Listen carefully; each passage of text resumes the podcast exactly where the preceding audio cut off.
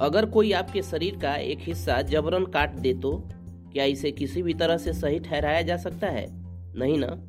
लेकिन ऐसा किया जा रहा है, ऐसा हो रहा है। भारत समेत दुनिया के कई देशों में खतना नवजात शिशुओं और 15 साल तक की बच्चियों के साथ किया जाता है।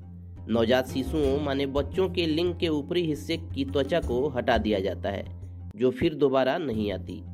वहीं बच्चियों की योनि के बाहरी हिस्से माने क्लिटोरिस को हटा दिया जाता है। इसे खफ्ज या फीमेल जेनाइटल म्यूटिलेशन माने एफ़ भी कहते हैं। संयुक्त राष्ट्र की परिभाषा के मुताबिक, एफजीएम की प्रक्रिया में लड़की के जननांग के बाहरी हिस्से को काट दिया जाता है या इसकी बाहरी त्वचा निकाल दी जाती है। यूएन इसे मानवाधिकारों का उल्लंघन मानता है। दिसंबर 2012 में संयुक्त राष्ट्र महासभा ने एक प्रस्ताव पारित किया जिसमें एफजीएम को दुनिया भर से खत्म करने का संकल्प लिया गया था। महिला खतना के बारे में जागरूकता बढ़ाने और इसे रोकने के मकसद से यूएन ने साल की 6 फरवरी तारीख को international day of zero tolerance for female genital mutilation, माने अंतर्राष्ट्रीय महिला जननांग खतना, पूर्ण असहिष्णुता दिवस घोषित किया है।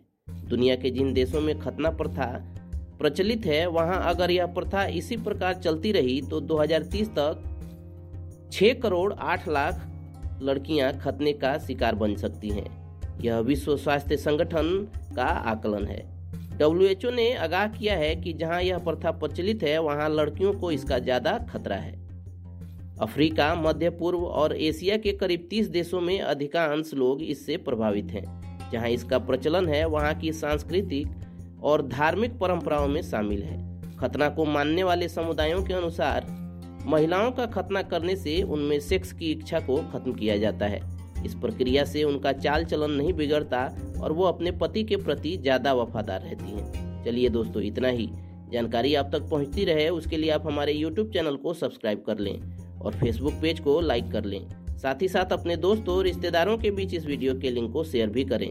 मिलते हैं एक और वीडियो में, तब तक keep searching for knowledge and try to be a kind person